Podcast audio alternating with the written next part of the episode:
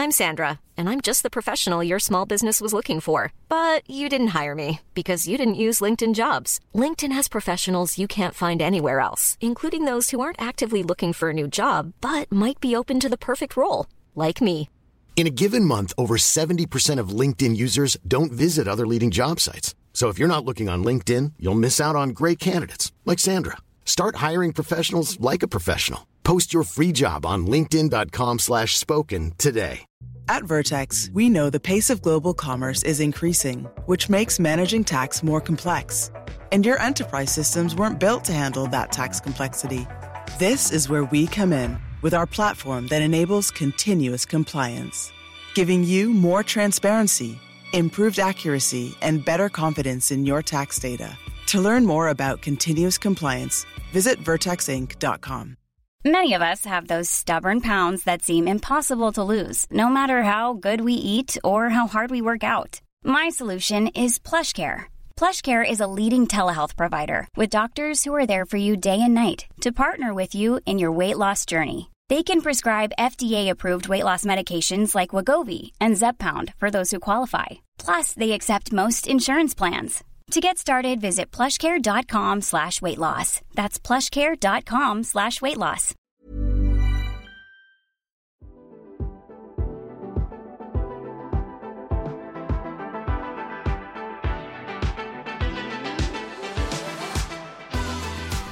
Hello, welcome to episode 31 of the Autocar podcast, My Week in Cars, with me, Matt Prior, and him, Steve Cropley. Hello, Steve. Morning, Matthew. How are you? Yeah, very well, thank you. Very well.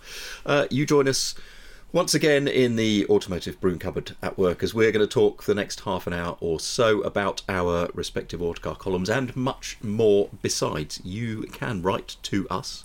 autocar@haymarket.com is the email. James Morgan has done that. He says some very nice things about the podcast. Thanks very much, James. But then says, you know, we talked about the Ineos Grenadier the other week, and its steering in particular. Yeah. James says, it reminds us they use recirculating ball steering in the Grenadier, which is unusual these days, which is why it doesn't self, which is one, why it's particularly slow and vague, and two, why it doesn't self-centre at all. And James wonders if the reason is because it does that, it's, traditionally it doesn't buck around so much off-road and bang your thumbs. Yeah, the kickback thing. I saw his letter, and I think it is a valid point, and I bet you that's what they would say to us. Yeah, it's just that the day before, you and I were both driving a Jeep, which has got much quicker steering and works pretty well, and Jeep have been doing it for a while. And they have, and Land Rover have been doing it for a bit, and they tend to... It doesn't... Since the advance of heavily assisted steering systems, and particularly electric power steering, I just don't ever get that steering wheel bucking and breaking your thumbs off-road issue that, you know, I used to read about 30 years ago. Oh, make sure you keep your thumbs on the outside of the wheel rim and blah blah blah. It's just not. No. I don't know. I just don't think it's. I think that problem has been engineered out of. Yeah, they might be off-roaders. Perhaps they're being a bit sort of unnecessarily safe because other people have found better ways around it that make the thing a better road car, I guess. Yeah. But anyway, let's... Still a good car, though. Still a good car. Interesting. I still haven't driven one, but I still want to. You need to be in there. And we need to do a big off-road mega test. We need to hire a quarry for the day and take all the best of them. Can I come? Yeah. Yeah, absolutely. I love those days. They're as much fun to me as a track day. Yep. Because you just hoon around. It's slow. It's challenging. You don't annoy anybody with the noise and everything else. It just... Yeah, great. Yeah, days. Isn't it interesting? It's also interesting how technique matters. You know, you attempt an obstacle in one way and fail, and then you attempt it in another way and it succeeds gloriously. And it's great fun, that. Yeah, great fun. Really good days, those. Anyway, so that will be coming at some point in the future over at Autocar, which you can find, plug alert, you can find us on digital subscription in the mag, print magazine, as it has been every week since 1895. There is also a website with news and reviews on it, which is autocar.co.uk. Hey, actually, Steve, you know, we used to talked about, because I'm stupid, this podcast being called your column being called My Motoring Week, which is what I thought it used to be called. Yeah. I was on Exact Editions, which is one of the ways you can read the mag digitally the other day, and I searched for some search term for a story I was writing, and it pulled up a column of yours, well, a page that your column was on from about 1991, when it was called My Motoring Week. Hey. So I didn't, so I was right. It had, at some point it was called My Motoring Week, and it changed to A Week in Cars. Yeah. But what that means is, if you subscribe to Autocar on Exact Editions, you can find some older magazines. The archive that we launched last year is currently offline, but on Exact Editions they are currently rolling out quite a lot of the old back issues. And I don't know if that's official news yet, but if you subscribe official now, mate. Then, yeah, official now. And if you subscribe to it and you search some old terms, it's brilliantly searchable. It's really terrific. The page layout is good. It's really first class. I think that's how I read the mag. Good. Good thing. Anyway, on with the pod. Your column starts Monday, British Motor Museum, one of my favourite cars, the Ariel Atom V8. Oh, well, do you believe that car is now 12, I think either 12 or 13 years old now? I can't believe that. 480 horsepower, 550, I think it is, kilograms, so therefore 850 bhp per tonne. Yeah. Just a superb flight of fancy by Simon Saunders and his blokes at Ariel, and they just did it because they can do it, and they're wonderful people who just see no boundaries. Mm. But I'm no secret. I've known him for 30 years. We're mates. Yeah. We were having a chat the other day, and in my proud role as a trustee at the BMMI British Motor Museum, Gaydon, I conned him into lending us an Ariel Atom V8 for about 6 months or longer if he can't find any garaging for. And he delivered it the other day, and it looks really well sitting there sitting right next to a Model T with the first MG nearby. And, superb! So it's a lovely picture, and it'll be, apparently it's already going down a storm, as you can imagine, with because they get a pretty young audience at this time of the year. Loads of school kids come through, and of course they're all absolutely mesmerised by an Atom. Yeah. But this is the sort of wings and mad rubber and nose spoiler and all the nonsense. It's a terrific car, isn't it? So did you have a go? Briefly, yeah. I didn't have the I didn't have the gonads to give it the honest to God beans, but felt pretty potent. Yeah, we did a full 8-page road test of it at MIRA Proving Ground, so it did lap times and everything, and it was easier to get heat into the rear tyres than the fronts. Put it that way. Because, and that was the thing that the boys from Aero said at the time. They said, look, we didn't want to fudge it by putting fake rubber on the front so that you'd heat it up on circuit. I mean, if you use that car on track, you can use whatever tyres you like, but They said, we've delivered it to you on its standard road tyres, so you will find it hard to get heat into the front tyres as quickly as the rears, so it might push on a bit, but once everything's up to temperature, it will be fine. It was astonishing, I thought. Amazing noise, so fast. So fast, but engaging all the time as well. Nice gearbox. I liked all that. Great gearbox, yeah. And I had a bit of a go around Kruker where it was built, and that was good fun. Yeah.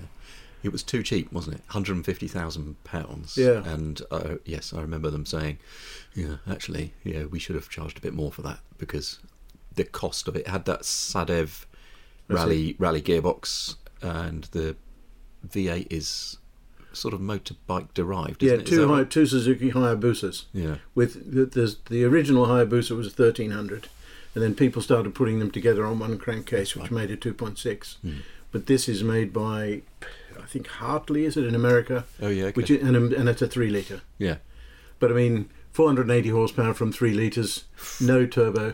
No, quite highly stressed. Yeah. It was in my top 3 garage, my 3-car dream garage for some time. Still sometimes is, on those days. Those mad days. It's all 13 years ago. The thing that I liked, I'll just chuck this in, Simon has embraced the whole business of owning Ariel.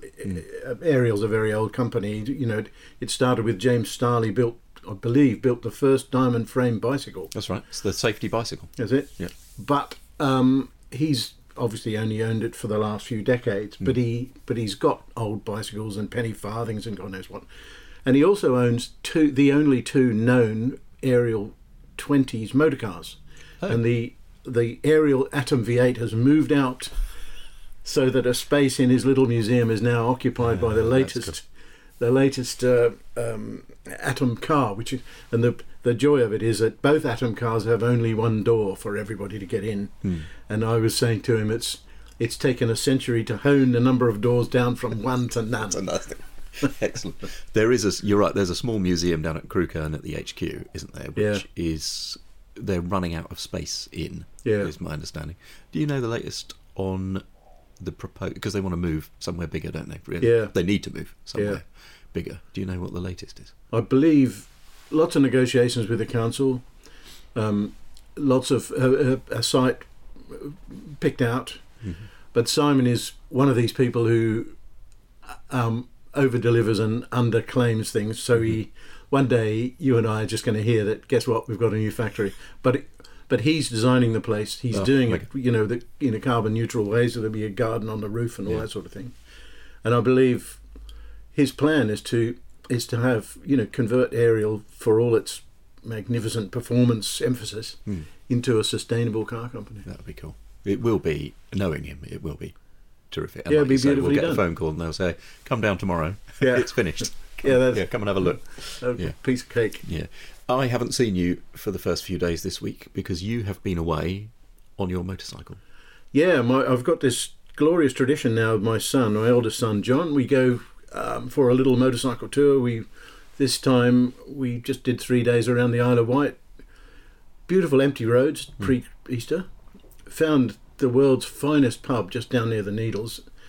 If I could rattle off the name, I would tell you, but I can't remember it. But it turned out to be a pub with 3 rooms, so not overcrowded. Yeah. But a superb restaurant there were sort of quite a lot of big ground floor, 2 genius chefs and a lot of fantastic seafood, and pretty nice beer, and we had such a good time. I mean, it's good hanging out with your son anyway. Mm. And he likes bikes, I like bikes. The place is lovely. The weather was perfect. But the point that I tried to make in the mag is just that some people who don't ride bikes see a demarcation between cars and bikes. I know you will understand the point I'm trying to make. The freedom, the open air, the precision of the passing speed and all the rest of it. I mean, it's quite easy to read across to a good car, isn't it? Yes, I think so. You said to me earlier it's not unlike driving an open car, is it? It's a similar feeling to that particularly. I think so. Yeah, I mean, sort of Caterhams and bikes, I get a similar feeling from both. I mean, they are different. When people say, "It's this car is the closest thing to a four-wheeled motorbike," I don't necessarily buy that, but in terms of that feeling, the fact that you can hear so much and smell so much as you pass through, and the focus, isn't it? I mean, you're never listening to the radio or any of that nonsense. And there's something about being inside a helmet, which just is, there's this sort of lovely feeling of, I don't know, just you know what you're there for. It's a great feeling. Yeah, not just transport. No, I get a real kick out of. I think motorcycling is still the favourite thing I do, in a way. Yeah, and there you go. Yes, and you, as you say, if it's not too late, learn to ride. Yeah, it's my CBT, which is the compulsory basic training you have to do before getting on anything. With depending on your license and when you got it, anything of over 50cc, is that right? You drive at 50cc without a CBT? Or I'm not even sure that. Not even sure you can do that anymore. Yeah. Anyway, I had a great day. Even if you have no intention of riding again, I think really good day out. And I did mine at 23, I think, and I just came out of it thinking I'm a better driver as a result of this. I'm definitely more aware, of what's going on. That business of watching the surface, and also. The left-hand bend thing, where if you're going around a blind left-hand bend, the thing you got to watch is not to, be sure it's not going to tighten and you finish up in the opposing lane and all that stuff. Because, but it can be harder to tighten the line in a bike, can't it? So you've got to be careful. Yeah. On the subject of motoring hobbies, you felt reluctant, I think, to admit the other day. You said it was a bit sad. You take a deck chair out of the car. Well, no, deck chair's a bit harsh. That makes it sound like something. It's a folding cab chair. It is a it's a form of deck chair. Yeah, God. So, I did it. So you take one out in the car with you. Yep. And stop. Well, where I live is got some beautiful rolling vistas, a bottom end of the Cotswolds, and I just like the smell and the sounds of sort of natural England. I mean, it's I suppose because I was born in the dust and flies belt in Australia, I just realised what a privilege it is to be in this countryside. And there are copses all over the place. And what I tend to do is just sort of stop somewhere, go and put my chair not quite in the middle of one of these copses, but because I like to be able to look out, but far enough into it to hear the sort of rustling animals and listen to the birds. And this time of the year, it's perfect. Yeah, and the weather's good. Yeah. So I just do it. Yeah, and you said the other week that was a bit sad, and I don't think so at all. But in the spirit of camaraderie, I have a small motoring confession. Yeah, which is that when the sun is out and it's a nice day, and I'm down the garden working on a car or a bike or whatever, and I started doing this last year for the first time. I was under the around the back of a Volkswagen Beetle, lying on a rug that I'd put down in the garage, and the sun was streaming through.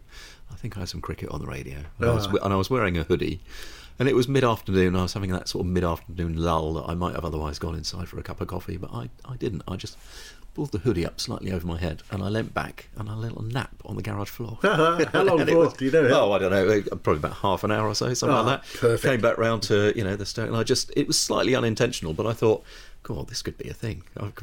This could be what I do on a weekend afternoon when I'm working on a car. Yeah, is stop and have a little nap on the floor. I think this is extremely good for your relaxation. Yeah, and I'll bet you benefited. I bet you were better for it. Oh, I feel much better for it. When somebody says, "Did you have a nice day?" you go, "Yeah, I had quite a productive day, but also quite a restful one at the same time." Anyway, it's a bit out of your usual. Zone, isn't it? Yeah, exactly. Anyway, if you listening have any motoring confessions, well, within reason, then let us know what they are. autocar@haymarket.com on the email. Just before we take an advert break, Volkswagen Golf, Steve. Well, they're killing it, aren't they? Yeah. I'm just suddenly overtaken by regret. I've never owned one, never run a long term. I've driven a lot of them, but and always admired them for variously, some are better than others. Golf 3 wasn't very good. Golf 5 was amazing. That was the one that with all the extraordinary quality built in, so too much quality really, because they didn't make any money out of it. But always a good car, always a good proposition. The car that when your neighbour asks you what the hell car they're going to buy, that's the buy Golf. I used to say a VW Golf or any Toyota.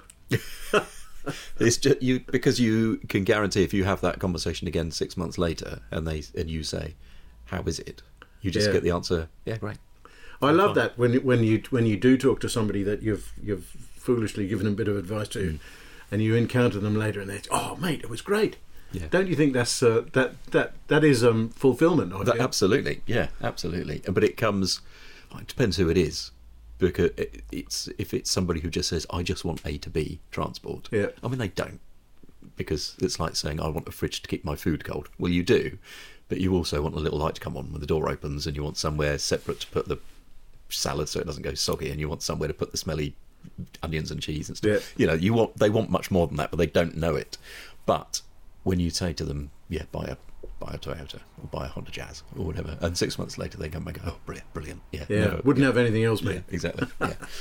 So the Golf is Volkswagen is ending it at some point soonish. Yes, I think they've just announced that they will end it. I don't believe it.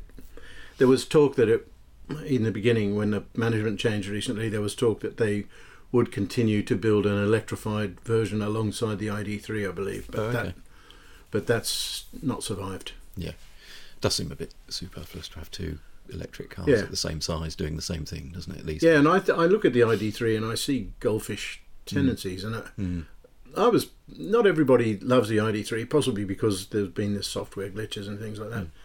But I've liked the car, right? You know, I liked it in all its forms and enjoyed driving it. It's pretty good to drive, isn't it? Yeah. I like the kind of balance because it's rear-wheel drive with the steering is uncorrupted by any drive stuff. Yeah. It steers quite nicely, I think. Quite a nice balance, chassis balance to it. Yeah, me too. And there's the things that you've become used to with the VW, the lovely, smooth, sort of unadorned interior architecture. Right. I like all that simplicity. Yeah. I don't like the infotainment system, but I do like the design. Do you think at some point, when there are so many ID cars on the road, they'll eventually say, actually, the next generation ID.3, we're going to call it Golf? Oh, they'll have to. I think they'll have to do something about all those anonymous names. Because the concentration, to me, has been on the engine, you know, getting these cars out, making them work, fill the market niches. Now, but they've got to acquire a character, otherwise people won't desire them. Yeah. Good. We will take a very short break. Steve and I will be back with more My Week in Cars just after this. What car would you buy if you could buy any car? What car would you buy if you knew you could save thousands? What car would you buy if you could compare the latest offers from approved dealers? What car would you buy if you could do all of this in one place in just a few simple clicks? And where would you go to buy that car? What car? Car buying made easy. Visit whatcar.com to buy your next new car. Hello, welcome back to My Week in Cars. You can write to us, autocar@haymarket.com. Ray Jepson has done that. He says, with regards to your comments on country of origin information for cars, which we talked about last week, in the US, car window stickers are required to put some country of origin information. Most have place of final assembly, percent of North American content, largest foreign percent content, and engine and transmission origins. Didn't know that. Didn't know that either. Not a bad idea, is it? No, good idea. Yeah. Shall we talk my column? Which is sort of on that theme, really. It's because it follows on from a letter we had last week. I was going to write about it in my column last week, but then that government zero emissions proposal, which we'll mention later, overtook things. And it's just a riff on that, basically. The at what level of moral obligation does the consumer have for worrying about what they buy? Yeah. And I don't know. It feels like maybe. I mean, the conclusion of my column is once upon a time you bought stuff locally that was probably designed and engineered and made locally, and it was made by people who kind of think like you do and probably have your values, and if they didn't have your values you probably didn't know about it anyway. Yeah. So it's fine. Yeah. But today, and it's hard not to be a hypocrite and if you take a stance on something, and a moral stance on something, and say, I'm not going to buy anything from a country whose regime I don't like and whose actions I don't like. Yeah. Well, I mean, where does that start and end? And so our letter last week said MG cars are cheaper than competitors. We should be concerned, or we should pay some attention to the reason that they are cheap. And they're owned by MG is owned by SAIC, which is a Chinese state-owned company. So it's built cheaply, and I mean, lots of charities, lots of countries don't like what the Chinese state is up to. Yeah. And but you know, you can't buy anything that does not have some China content. And also, any country in the world, when you look at it, probably has some bits in their recent history that you would rather think not too kindly towards. And I don't draw a conclusion, because how can you on that? Well, I think also that it's so complicated. When I was a kid, lots of my dad's confreres had been Japanese prisoners of war, pretty badly treated in, you know, they hated Japanese cars. People, Japanese cars were not allowed to park in particular car parks in the town I lived in. Wow. Yeah. You were kind of not greatly admired for buying a Toyota, and that obviously passed. But I think the one thing that you can argue in favour of you know, parts being sourced across the world and cars being built across the world is that it does calm the place down. You know, if, you know, the Chinese, for all their faults, or all our vision of their faults, are seen as purveyors of things, and they value our market. They need to have a care about what we think, because if our market went away, they would be the poorer. We would too, but they would be. And that seems to me to be an issue. I think the Yanks, the thing we were just talking about, probably do their own consumers a favour, because there are no absolutes anymore. You can't sort of say, I am not buying this thing because it's got a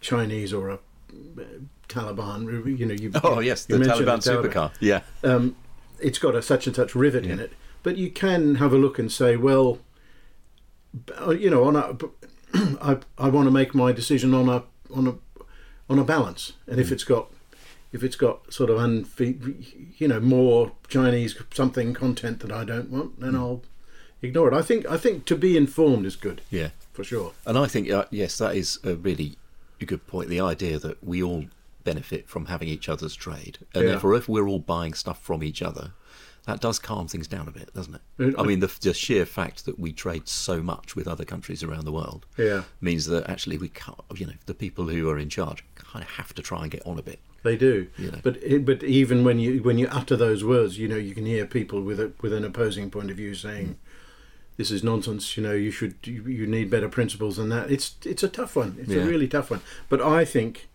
having some knowledge of where the bulk of a car is sourced from and made and assembled is a start, and you can make your own decision. And the thing I won't be doing, I don't think, is criticising anyone else for making a different decision, because the other thing. Just so damn complicated. Yeah. We've all got a line, haven't we? That's where I came into this. But the bit in the mag that I liked of yours was you refusing to buy a Taliban-built supercar. Yeah, so this with Toyota engine? Toyota engine, a Toyota Corolla engine, but it doesn't say much more than that. But yeah, this past, it got some traction at the start of late last year, start of this year. They, the Taliban spokesman in Afghanistan announced that they had, at some university or technical institute or whatever in Afghanistan, had developed a supercar.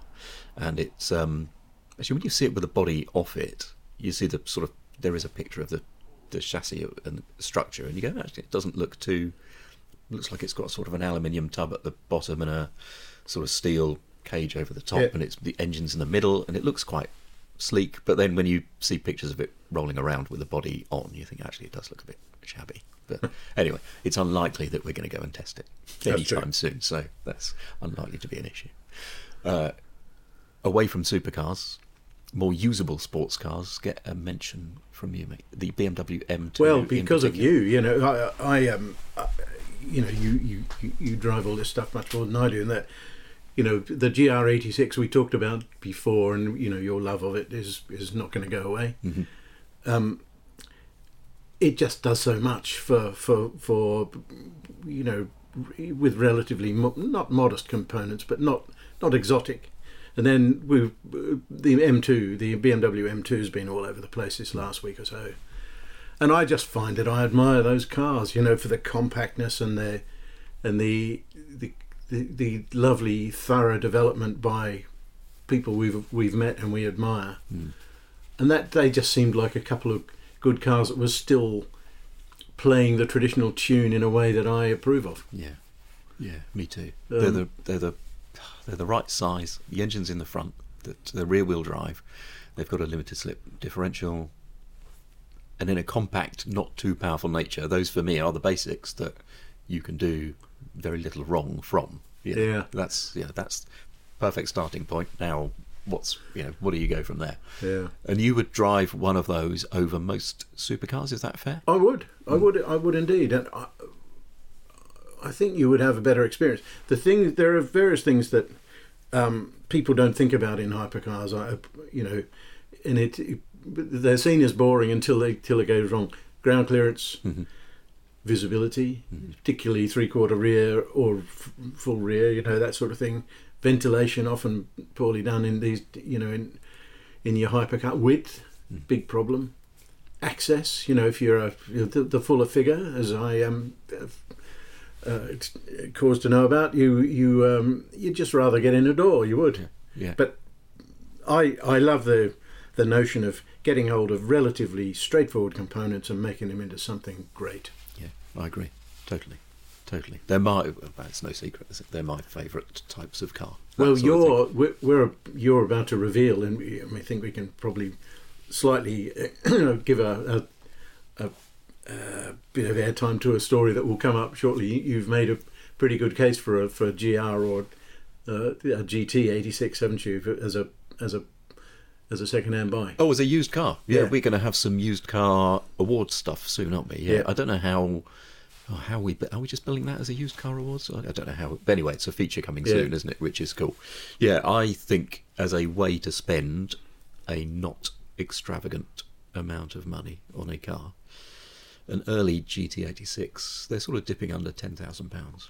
That's just great, isn't it? I mean, some of them are leggy. I had a couple of owners. Some of them have been modded a bit. But if you search around, there are some to be had. You know, some are a long way from where most of the population lives, so there's a long way to travel to, you know, the north of Scotland for most people. Yeah. But it's worth, you know, you're only doing it once. It's a nice trip up there, and it's a great drive back. So I think, you know, you should, if you happen to live, you know, most people sort of congregate around the southern eastern bit of England, but you know, there's would you buy the Subaru? Is the Subaru just the same? Yeah, exactly. So in the GT86 and the BRZ, my understanding is, and we did drive them not exactly back to back, but pretty close to back to back. I drove them around the sort of my test route near where I lived. My understanding is they are basically the same. You could tweak tyre pressures a bit. The UK engineers or importer of Subaru weren't totally sure at the time that the springs and dampers were exactly the same, but I think they are pretty much. But this time around, we don't get the Subaru BRZ version of the GR86. But given the GR86 is sold out completely, that may be an oversight on Subaru UK's part. Well, I hope it is. Yeah. And that there are, I believe, more significant differences just in spring and damper rates between the two, I think. Yeah. But yeah, the BRZ are exactly the same, so theoretically you could get it serviced in the same places. That car always makes me think of Akio Toyota, who you know, sort of brought the joy of cars back to Toyota, didn't he? Yeah, totally. Yeah, very much so. Proper engineer car. Yeah. Well, you've met him because he was our Issigonis Award. That's winner, right. Yeah, a few years ago. He turned up to the. We made this little video shoot, and he rolled up to the shoot driving into the picture in a Mini because he, you know, an Issigonis Mini, both because of the name of the award and also because he'd had a Mini when he worked in London years ago. Yeah. Did he study here? Did he work here? I can't remember which he did. I think he worked for somebody like Pricewaterhouse or one of those businesses that I don't know the function of, but they're awfully important. Yeah. But anyway, going back to that point you make on supercars, hypercars, the width and the access and the ground clearance thing. I mean, that bugs me all the time. And parking spaces are too small. I think there's been a directive recently which has suggested that they should get bigger.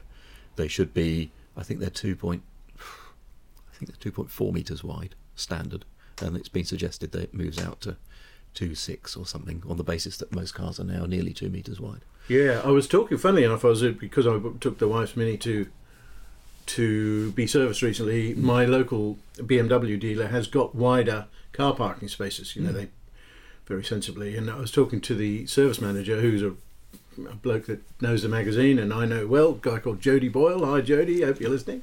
And he was telling me that they've just got an extra 10 centimetres either side, and it feels like a damn tennis court. You know, it just makes such a difference. Yeah, it does. Yeah, my local car park above the multi-storey at Sainsbury's in Bicester has those double lines between space. Yeah. And that does feel much, much broader than the others. Yeah, and you can get in and out easily. And I parked outside a different shop the other day, an old school car park, and in the Volkswagen Multivan I'm running, and I thought I can pretty much just about get out of here, but the person who's parked next to me may struggle to get back in, I might go and find somewhere else. Actually, after we finish doing this, my task is to walk across the road from our offices in Twickenham to the car park, which was built for a bunch of Morris Miners in about 1958. Wasn't it? And it's got about 8 stories on it, and I have to bring a Range Rover from the top to the bottom.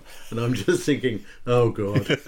And another bloke put it in there, and he said to me, do you fancy swapping cars, mate? You know, you might like to go in the Range Rover. And his motivation is that it's me that has to get the damn thing out. It is tight, isn't it? It is. And it's a problem that it's hard to overcome in a lot of buildings, because they're not going to redesign the whole building, are they? That's right. No. There's no more space. There's no more space on the way in or on the way out of that car park. Nope. You could draw some new lines, but it's still going to be tight on the way in and out. You and I have both done it in a Ford Raptor, though, haven't we? Yeah. So, yeah. But not pleasant. It's unpleasant. Niche vehicles we'll finish with this week. The niche vehicle network. Do you think they've got some... You're going to... Well, we may revisit this in a week or two, but it's one of your things to do is have a word and see what they think on the government's latest zero emissions proposal. There's this sort of dead stop that the government is seems to have imposed on them for 2030, which is even the EU, which is doesn't have the an industry as thriving as our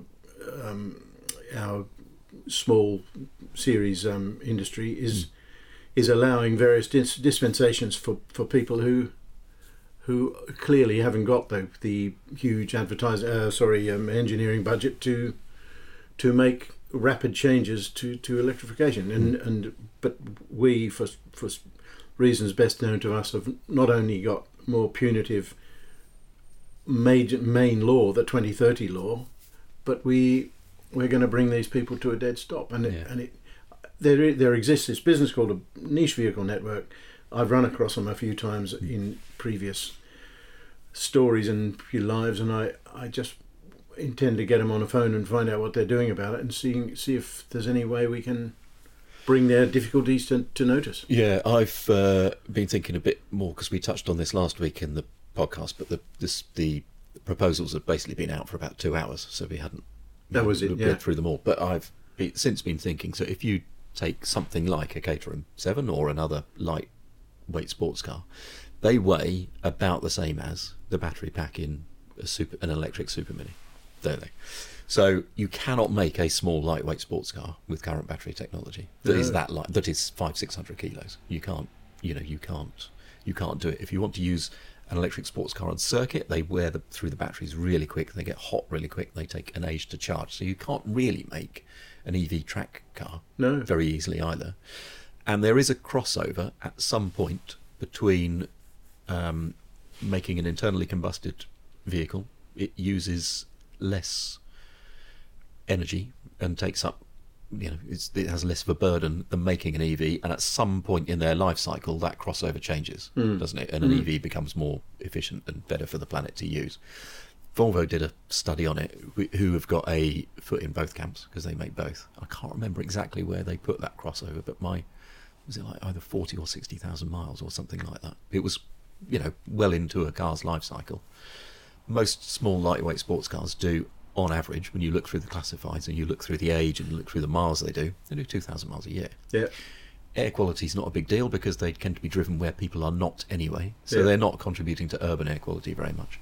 So actually what you're doing is you're taking these small cars and saying they should be less efficient, they should have more burden on the environment, because by the time they do the miles that a BEV becomes better for the planet than an internally combusted car, the battery's 20-30 years old, by which time you need a new battery anyway. So what you're saying is you want to make those cars worse for the planet and harm the lives of the hobbyists, very few hobbyists, a few thousand of us out of nearly 2 million cars a year sold in the UK.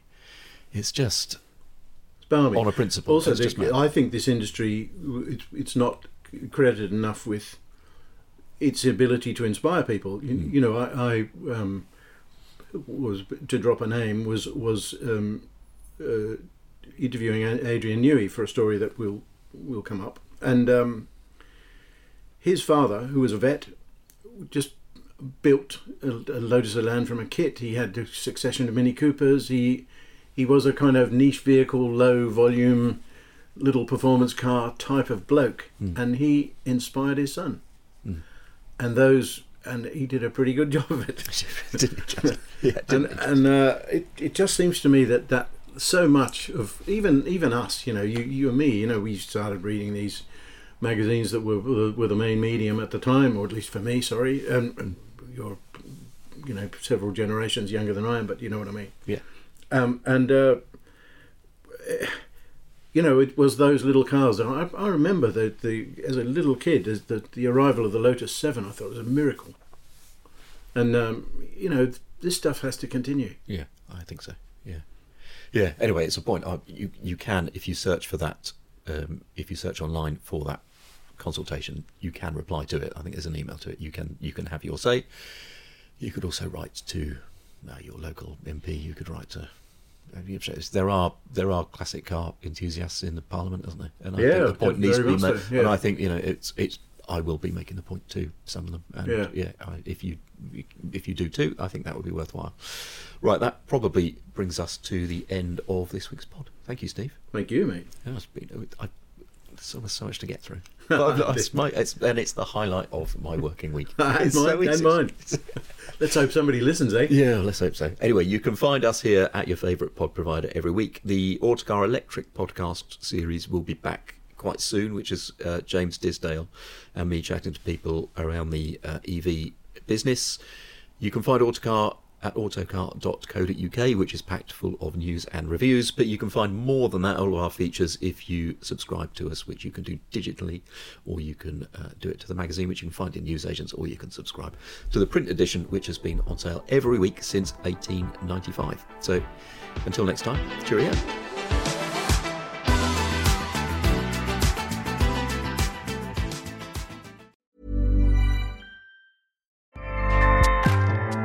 Acast powers the world's best podcasts. Here's a show that we recommend.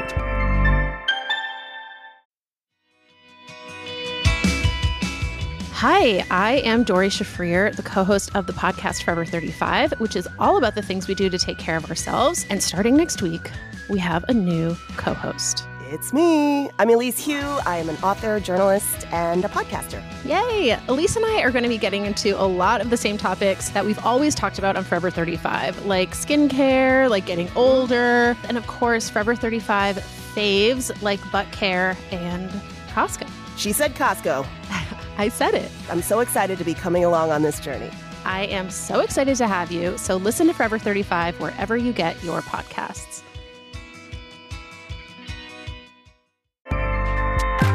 Acast helps creators launch, grow, and monetize their podcasts everywhere. Acast.com